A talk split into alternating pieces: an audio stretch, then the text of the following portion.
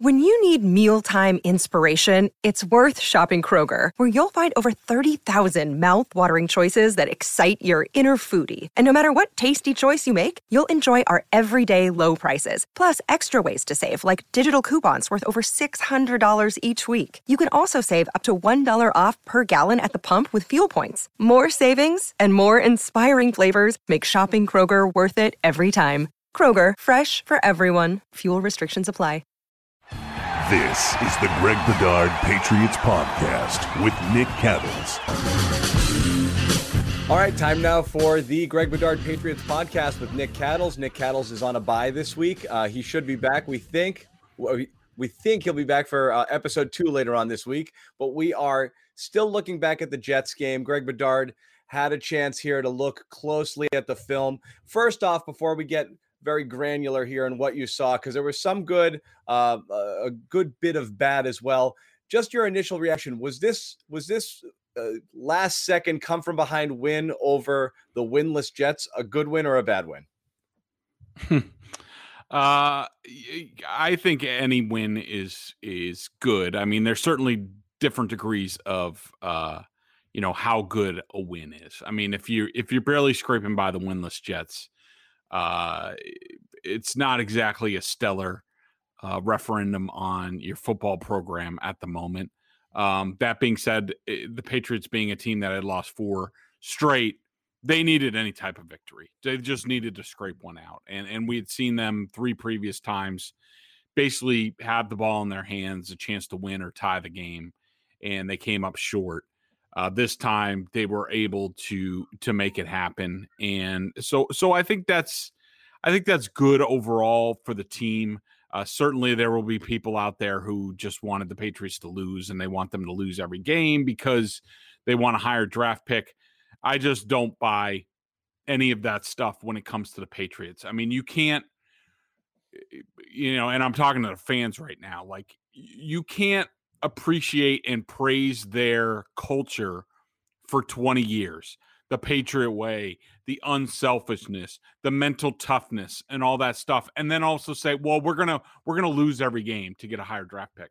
Like the two don't mesh. Like in in theory i can understand why fans feel that uh, you might be able to do that. But if you've ever been part of a team at really at any level above say 12 years old, then you understand that there has to be a certain mindset for the team to either succeed or, or to fail. And the Patriots, Bill Belichick came in here in 2000, moved quickly to change the the identity of this team, the culture around the team, uh, from what it had been under Pete Carroll. And you can't all of a sudden now say, "Well, we're gonna we're gonna uh, we're not gonna do that," and we're just gonna Bill's going to play all these young players who don't know what they're doing, apparently, considering the way the coaches are using them.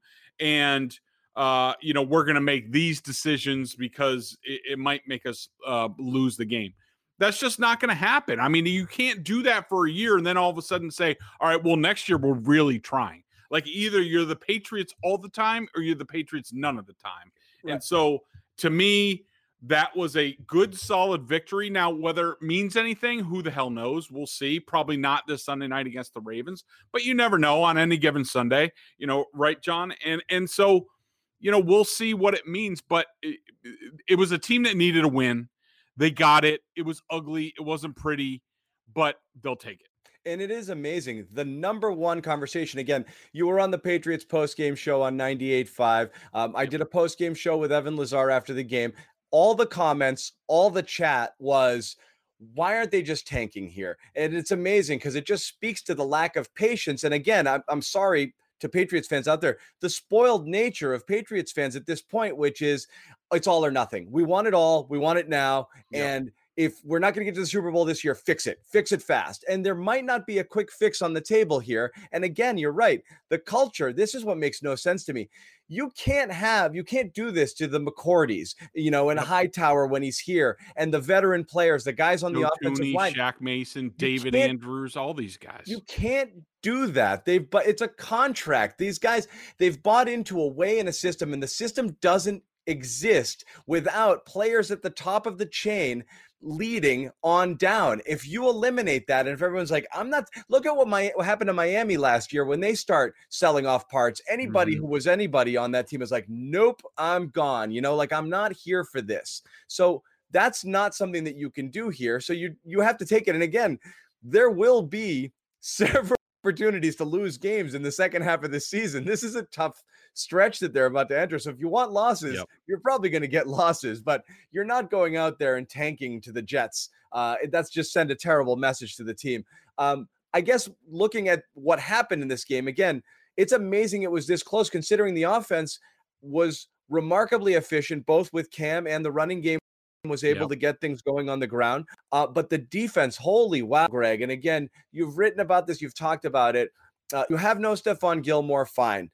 Trickle down effect. JC Jackson moves up to top corner. McCourty, who you've been critical of a lot of the year, Jason McCourty, is in there as well. And, and, and he had a couple of rough moments. Uh, immediately, everybody points, well, secondary blows. Uh, you don't think so? You, you think it's not all on them? Yeah, I don't. And, and look, I have been I have been critical of Jason McCourty just in the sense of, and, this goes sort of on, you know, a couple years I've been on the side of uh, being critical of Belichick on erring on the side of age instead of youth. Like I said, you know, I wrote it last year before the season at cut downs. I said, you know, Bill's Bill's going to ride with his over the hill gang again. And, you know, it better work because there's no reason why they couldn't have said, you know, all right, well, we're to we're going to trade a Landon Roberts or Duron Harmon or this person or that person, including like a Jason McCourty, and let the kids play, whether that was JC Jackson last year or Joejuan Williams this year or what have you. That's sort of it, it's not it's not with Jason per se. It's more with Belichick's philosophy and, and his lack of development of young players. And, and I thought that they could have started this last year. I thought the door was open. Instead, he postponed it, and now they're feeling the effects. Um, but in terms of this game, yes, the, the the highlight for everybody coming out of this game is yeah, I guess I guess uh I guess they need to pay Stephon Gilmore. I guess JC right. Jackson's not ready to be a number be one. Number one, right. Yep. Jason McCourty stinks. Like that's not look, and they had their issues in this game. There's no there's no doubt. I mean, when JC Jackson is getting faked out of his shoes by Breshad Perriman a, a, failed, I think he was a first round pick of the Ravens a few years ago who couldn't, you know, hit water if he fell out of a boat when he was in Baltimore. And, and all of a sudden he looks like a viable wide receiver against the Patriots. You have issues. But to me, I saw issues with the, and we've talked about this before. There's always, there's always a, a lineup between pressure and coverage. And uh, I'll just give you an early example in that game. First drive of the game, the the Jets have a second and five, and you you know the Patriots have played Joe Flacco before. They know he's a statue in the pocket. He's a stationary target. We're gonna bring pressure. We're gonna force him into mistakes. He's gonna throw the ball to us, you know, what have you. And so on second and five on the opening series, they call for a zero blitz. Everybody's coming. They're in man coverage off the boards. Now, now jo- Jason McCourty and Jonathan Jones and J.C. Jackson are playing off coverage uh, because what you're expecting is the, someone to come free on on a zero blitz to rush the quarterback, and then all of a sudden you have eyes and you can you can play through the ball and through the player. The problem, and this was the problem throughout the game, is that the Patriots got no pressure on the play every play you go back and you look at every big play that the Ravens had from pass the pass interference on Jason McCourty to the touch the 50 yard touchdown to this and that.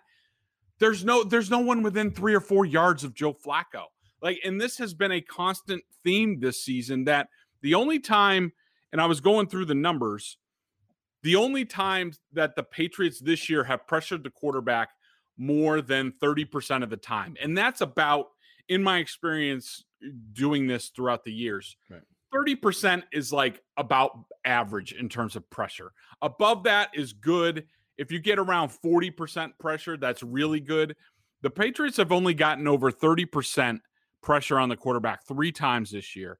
And it's three quarterbacks that love to hold on to the ball Ryan Fitzpatrick, Russell Wilson, and Josh Allen. These are guys who think they can make plays. They hang on to the ball. They really create pressure for themselves. Right. And so that's been an issue. The Patriots have have started to resort to blitzing more and more It was 32% in this game. It was 50% against Buffalo. It was 43% against Denver. They did not blitz much against San Francisco, but I attribute that to the score and also knowing that Kyle Shanahan wanted Garoppolo to just get rid of the ball. That was obviously yeah. their game plan. But to me, the biggest issue on this team in terms of defense is pressure. And I went back and I looked at the numbers last year at this time through eight games. The Patriots had 31 sacks. They have uh 11 sacks, I think, so far this year. So, excuse me, 17 sacks. Um, they have a, last year they had 124 total quarterback pressures through eight games. Right now they have 87. Like there's just been a dramatic eh, drop off in terms of pressure on the quarterback. That's where it starts, and it's not just the pressure. It's also it starts with first and second down defense where the right. Patriots are 32nd and 31st. If you don't stop the run, then you can't get in a long yardage. Yeah. When when when the opponent is throwing in the long yardage, it's advantage the defense. You can pin your ears back, you can rush the passer. They just can't get to that situation. So right now, the defense as a whole is just broken. Yeah. And it, and I do remember last year uh, through 8 games they were playing the defense was playing at an otherworldly clip in terms of being able to both generate pressure and uh, and and turnovers, which probably masked some of the team's deficiencies because everybody was talking 16 and 0. Uh, and I mean, anybody who plays fantasy football knows the Patriots defense was the second best player in fantasy football last year through eight games in terms of the amount of stats that they were able to put up. And this year, completely the opposite. Not a lot of pressure. They're not able to get there. The question is, how fixable is this, Greg? Like, what? I mean, again, you have this you want to see the kids a little bit more, or you'd like to see some. Again, Jennings, Uche, nowhere to be found really. Winovich out of the doghouse, it seems, played a little bit more. But how quickly can they turn this around with the with the current deficiencies that they have? Yeah, I'm not. I'm not enthusiastic about that, John. I uh, I'm really not. I mean, and I was just writing this for my column for Boston Sports Journal. Is that all right? Let's just say, for argument's sake, that next for next season, Chase Winovich is ready to be a three down linebacker. Josh Uche is ready to be a three down linebacker on the edge.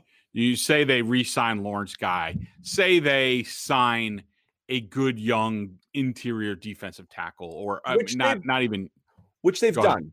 They, yep. Mm-hmm. They can. They, yeah. they, that's a band aid position for them. They've been able to find yep. things there um, yeah. in, in, the past, so it's possible. Plus, you got Hightower. Yeah. Say Hightower comes back. Say they either draft or sign somebody uh, at linebacker that comes loose.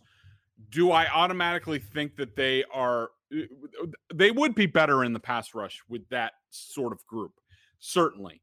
But do I think it's do I think it's good enough? Do I think it raises to a couple years ago, um, you know, with this defense at the end of the season when it carried them to Super Bowl? No, I don't. I mean, I just think eh, I think Winovich has a limited ceiling. I mean, ideally, you look at him, you're like, oh well, I hope he becomes T.J. Watt. I I don't know if he's going to become T.J. Watt. Right. I just, I, you know, I think I think Winovich is a good try hard guy. I think he gets um, a lot of his pressure, you know, with the the the the schemed up stuff with you know the amoeba defense and things like that. Um, and Uche, you know, he could probably be a good solid player. And you have to remember, part of this calculation is what is Bill Belichick really looking for in the front seven? Who's he going to play?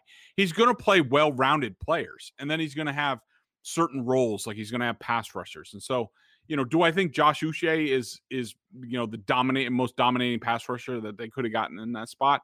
No, but Belichick thinks he's going to be a good, solid, all around player, and he defaults to that. So, you know, do I think all of a sudden it'll be dramatically better next year? No, I think it'll be a little bit better, but I still I I look at this and this is like you said, even if Hightower comes back, which, you know, let's say for argument's sake that he does, um, you know, I think this is a this is about a 2-year rebuild in the front seven and that's if you can re-sign Lawrence Guy and guys like that. I mean, if they don't, right. Then that opens up another hole in the front seven and and and it's trouble and you don't know what the secondary is going to look like because J.C. Jackson's going to have to get paid. Gilmore the smart money would be on a trade this offseason, but we're not sure there. But you're looking at somebody who is, uh, you know, on the on the wrong side of 30. And then the McCourties are both wild cards. They could theoretically stop playing tomorrow. I mean, uh, they're you know, there's no guarantee that you have that. So a place where you think you've got set it and forget it depth right now could become another needy spot on the defense. So you're not just addressing the front seven; you could have holes all over. Uh, and mm-hmm. nobody. That's the one luxury they've had these last couple of years. You could feel so confident in your in your in your in your defensive backs' ability to cover that it asks some of the other issues uh, that the team has had. So you don't know what's going to happen there. We are you know, about 15 minutes into this pod right now, and it's been a little gloom and doom, but there were positive things that have happened here. So let's let's let's move over to the offense. Uh, first, we want to remind everybody uh, if you haven't already, subscribe to this podcast, rate and review it. The Greg Bedard Patriots podcast with Nick Cattles. We want your ratings, we want your reviews. Uh, subscribe uh, if you haven't, and of course, uh, follow Greg Bedard, uh, Boston Sports Journal, 11 cents a day for members to all the greatest access here for all written content, all Boston sports, Patriots, Red Sox, Bruins. Celtics. Uh, so please do that. 11 cents a day, bostonsportsjournal.com. Now, uh, Greg, moving over to the uh, offense, Cam Newton, by all accounts, uh, passed the eye test. He was accurate, seemingly. Again, you can't tell as much uh, until you dig into the game film, but he looked, and again, at the very least, with the ball in his hands with the game on the line, he did exactly what you want him to do. He led them to victory, and that can't be said for opportunities with the Bills against Seattle, against Denver. He had the ball and a chance to win or tie, uh, and none of those went the Patriots' way. If one or two do, you might still be talking about a team that can claw its way into the playoffs with some things breaking their way. Their margin for error is next to zero here, but they absolutely had to have this game, and it was uh, largely because of Cam Newton. Yeah, I thought I thought you know Cam played well overall. I mean, I would give him about probably probably a good solid B in this game. I thought that you know he he did have some issues. You know, the sack where he held the ball and and, and didn't feel the pressure coming. There were a couple decisions um, here and there, and and a few throws where the mechanics are still clunky. But I thought you know for the most part he made you know a lot of a, a lot of big plays for this team, especially down the stretch you know, coming back from when they were down 10 points to score the final 13 points of the game. I thought he made a lot of timely throws. And I and I thought what Bel- Belichick had a quote this week, and I think that's been it's been the key thing with Cam. And we and it was something we've talked about even before we really saw him play a game. Just in terms of him playing in the rhythm of the offense and being on time and getting the ball out and being decisive and things like that. He's getting better at that. I know people are still frustrated that uh, McDaniels is still being very conservative with the offense and with Cam and why are you running here and why are you doing that? Like I understand all that, but I, I, I don't think people fully comprehend how bad Newton was before the past couple games, and they really had to start back at zero just to you know, and they're really they're really running very limited concepts in terms of the passing offense. There's there's only about a handful of plays. They dress them up differently that they're running that they know Newton can has confidence in and can and can execute. I mean, I, they don't even John. If you if you think about it, they don't even really trust him that much, or at least his timing in terms of like screens, whether it's to the running backs or the or the the wide receivers. We don't see a lot of those where you used to see a lot of those uh, with Brady, and and I think that just speaks to where they think Cam is now. Now the whole key with Cam you've gotten them to this point you, you don't want to ruin it and and the big thing for Josh McDaniels is is figuring out the timing all right well when do I push it when are we going to do this and and I, I don't know. I don't think this is. A, I think this is another week to dial it back. I think this is another week where they think their path to winning this game is playing it very conservative and trying to get it to the fourth quarter and to the end of the game where they've gotten games to they failed three times. They came through this time, but I think I think this is another game against an explosive Ravens team where you keep Cam very close to the vest. You try to run the ball. You try to execute a few key plays in the passing game. Comebackers to Damiere Byrd. Jakobi Meyers doing what he's doing. Do those things and hope that you're there at the end of the game and the other team makes a mistake. But you know, we'll have to see what happens. Yeah. Uh, on the topic of Cam, and again, I'm not asking you necessarily to comment on another reporter's uh, information, but I know Tommy Curran prior to the game uh, had something on Jarrett Stidham and how the team kind of gave up on him a little bit in July. They weren't happy with how he uh, was approaching the, the the the idea of fighting for a job. Now, whether or not that's hundred percent on uh, the vibe you get around Stidham here, there's still a camp of people who want to see, and again, we're talking fans here, want to see if they've got some, something in the kid because again, they've got their eyes way down. They're looking for how is this going to get fixed? Is Stidham the guy? Can he be a starting quarterback? If not, we got to go draft mm-hmm. one right away. And again, that's a fan mentality about wanting to know whether or not you have answers. And if not, do you have to start thinking about long term answers? Uh, your vibe on whether they think Stidham has any chance of being a viable starting quarterback in this league, if not now, next year, and if they do at some point, do you consider handing him the ball at any point this season? Well, I mean, what Tom reported is, you know, pretty much what I you reported back yep, in right. yeah, back in training camp, the beginning of the season when people were asking, and you know, and the people that I talked to around the team uh, were disappointed that he didn't compete more, that he didn't want it more, and that I, you know, when he came back from that quote unquote injury, and it wasn't a real injury, um, it was some sort of he was sore, overuse, whatever. The MRI didn't reveal anything. He was out for about two days and then he was back. Um, there's just no excuse for that for a, a position where it's non-contact during training camp. Um, there was no hit, there was no awkward fall, there, there wasn't anything. He was just sore, and that's just not acceptable for a 23, 24 year old quarterback. And uh, I think a lot right. of people I'm at that sore, point Greg. in time, hmm? yeah, I'm sore right now. Yeah. You, and I can get sore. I'm sore every day. Yeah. Um, but you know, real heroes do. You know, not all heroes wear capes, but right. um, and we're, you know, we're, he, we're it out, right? Yeah. Um, so you know, at that moment, a lot of people kind of looked at him a little funny, and then when he came back, it was more like, "I'm just happy to be here."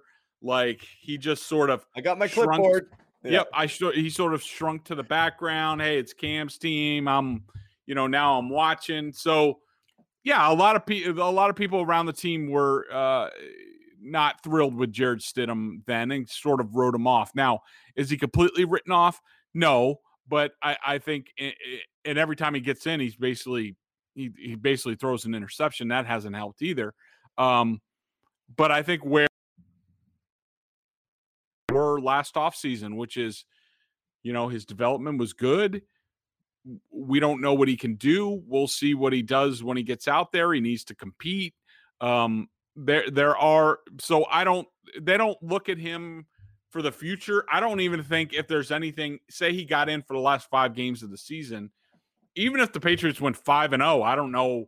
And, and Stidham was great. I don't know how much they would put into the Jarrett Stidham basket. I think they're they're keeping their options open and uh, you know it's going to be i think quarterback position in general they're going to see how the year plays out uh, i don't understand the rush to be like oh is cam gonna he's not the guy he is the guy he isn't the guy like because you've never had to season... worry about it You've, yeah. If you're a Patriots fan, you've never had to worry about this, and you would laugh at other franchises that would go through this dance. You know, how many contending teams would bring in a quarterback, and you'd be like, "That's great, but your ceiling is capped. You can't win with this guy." So it, that's the whole thing: is the capped ceiling. You want to believe that you've got a top five quarterback somewhere, or the or a guy who has the chance of being one, and anything short of that is not going to is not is not going to do it for for for this fan base at this time given what they've uh, experienced over the last 20 years. I i understand that. I just don't understand the rush to judgment because let cam play all 16 games or what have you right. whenever the season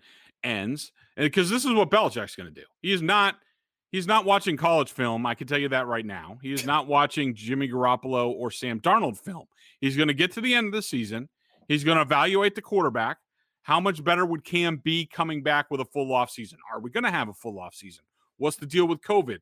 What if we draft a quarterback? You know, can we move up?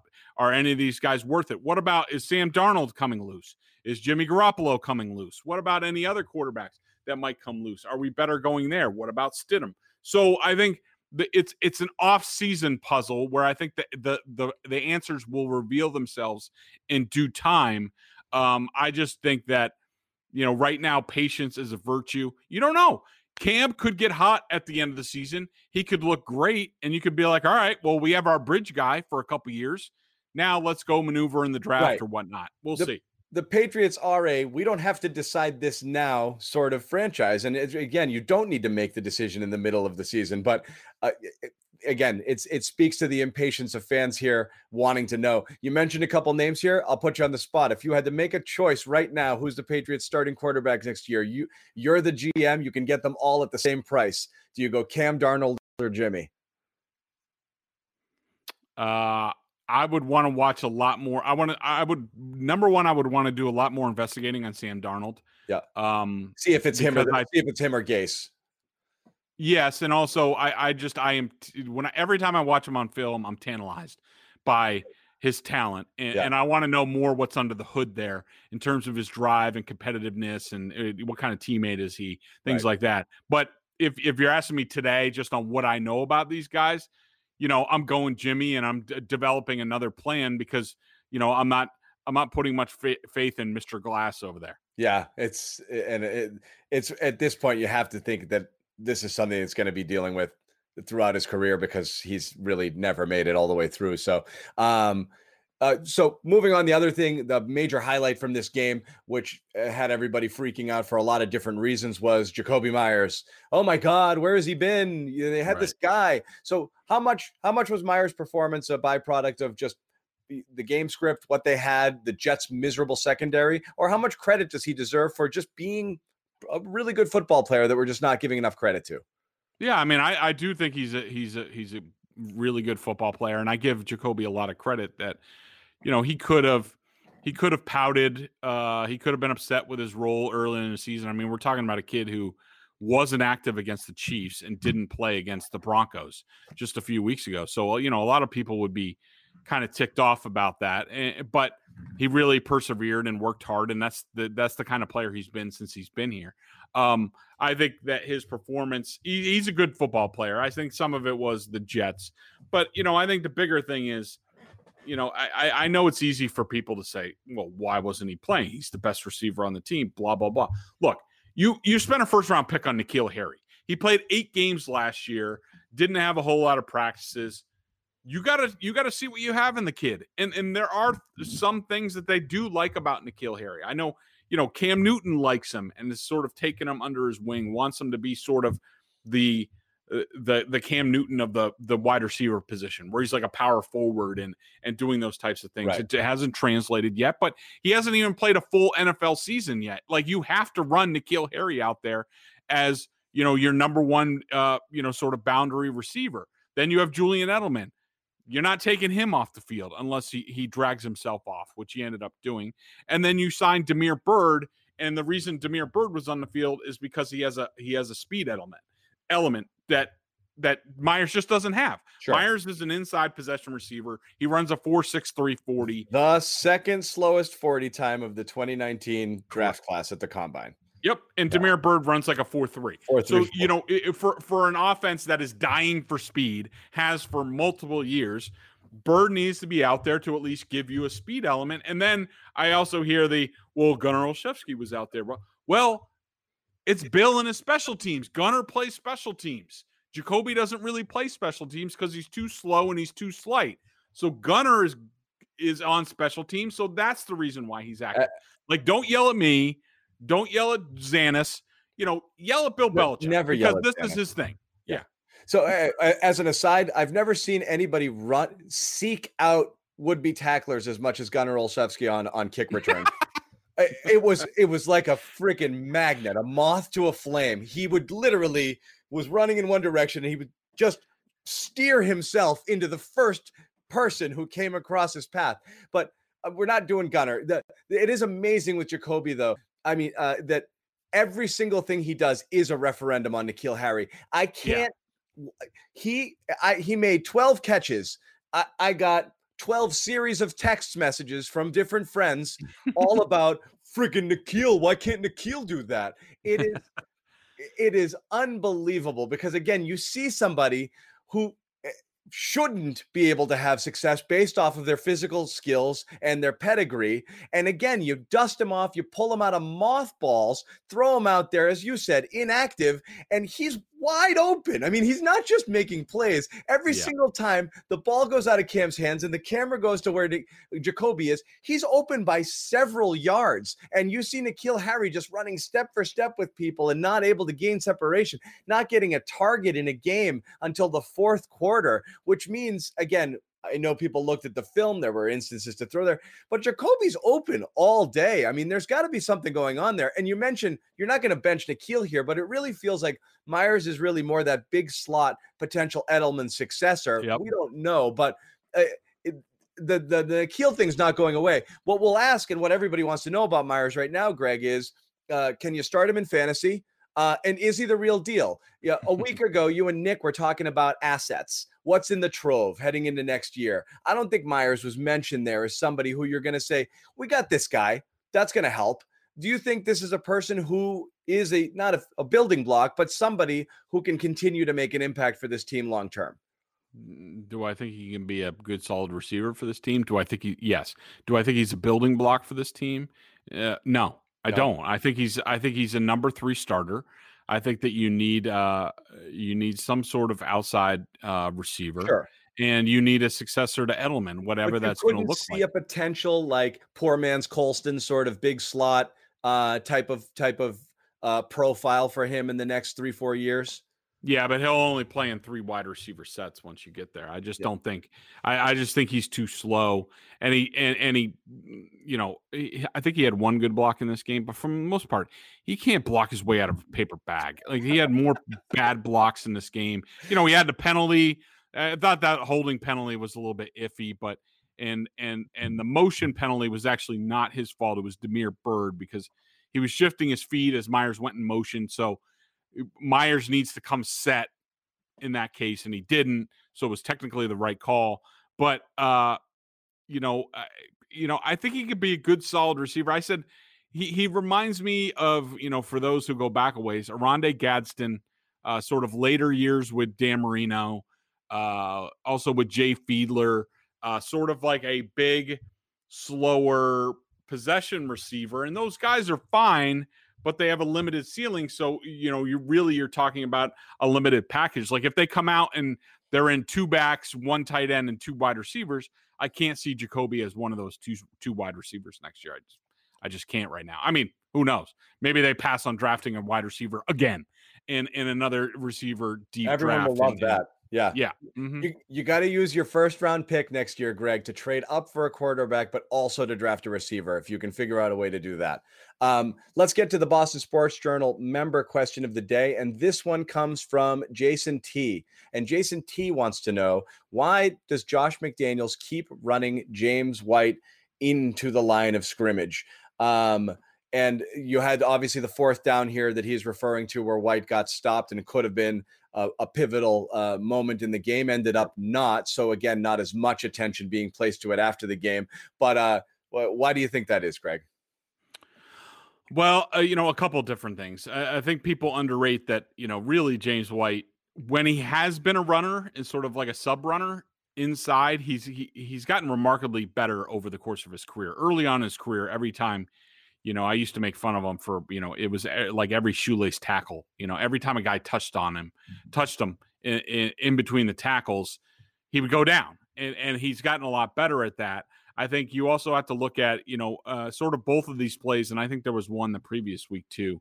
Um, you know, they were read option plays. So I think they liked James White uh, in terms of you know what he brings in that regard and also what it does to the defense in terms of they see James White on the field they're going to bring more defensive backs on the field and it makes it easier to run block.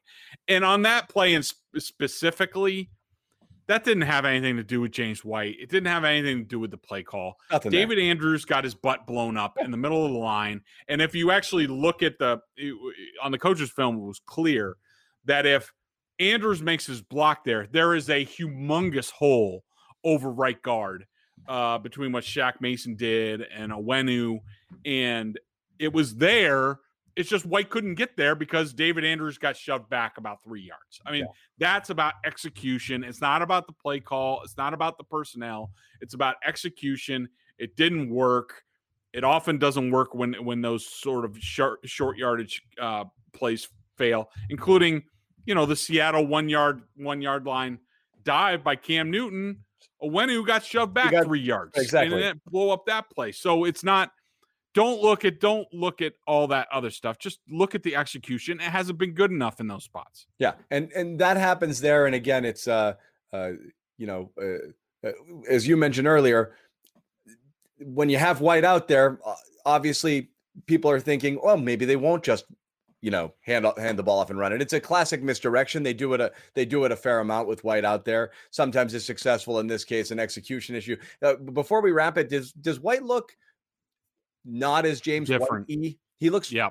I, I think I, I you know don't want to make judgment, but he looks not as elusive, uh, just like a step slower than than what we're used to seeing. I don't know if he's dealing with something here. Yeah, I think it's something the, seems I off. It's the family. I think it's the family thing. I think yeah. You know his dad dying in the car accident, his mother being in the hospital. Um, I think I think it's I think it's weighing on him mentally, and I and I understand that. I think any of us uh, would be distracted um, being so far away uh, from loved ones at a tough time. And and and and if anybody uh, that wears a Patriots uniform um, has earned a pass and to deal with sort of these things and maybe not be as mentally tough as say you know Bill Belichick might want. It's James White. I mean, he's just been he's been an incredible Patriot. You know, our heart goes out to you know him and his family and what they're dealing with, and and uh, you know hopefully he gets right because this team misses a totally right James White, even though he did have a pretty big 26 yard pickup on a check down yep. Uh, late in this game. And also he had a couple the, the week before. Uh, Morris James White is is good for anybody. Yep, agree. Um, that's going to wrap it for this episode of the Greg Bedard Patriots podcast. Again, uh, please uh, subscribe if you haven't already, rate, review, all that good stuff. Greg, any other promotional messaging for the folks at home? No, I just, you know, uh, tune into Boston Sports Journal. I'll have my uh, my my breakdown posted shortly on this game, and that will include uh, some uh, coaches film analysis of the specific plays on defense and sort of what the issues were. So if you want to go, if you like this and you like how we talk about the game, you want to go even deeper. Buy a subscription over at BSJ. Trust me, it'll be worth your money. Do it. Uh, you'll get and, and you'll get a lot more information. You'll be better informed as a Patriots fan. And you know, you, let's face it, you'll know a lot of things that happen before they do for the team because we have a tendency to do that over at BSJ. He will. Uh, he's not lying. If those watching the video, you can see it on the screen. BostonSportsJournal.com slash subscribe. Just go there. 11 cents a day. Uh, this will wrap it for this one. Again, Greg Bedard, John Zanis filling in for Nick Cattles, who will be back later in the week as Greg and Nick preview the Ravens. So that should be uh, interesting. I don't even know if I want to be around for that one. Me either. but we, we got to do it. We signed a contract. Okay. Thanks for listening, everybody.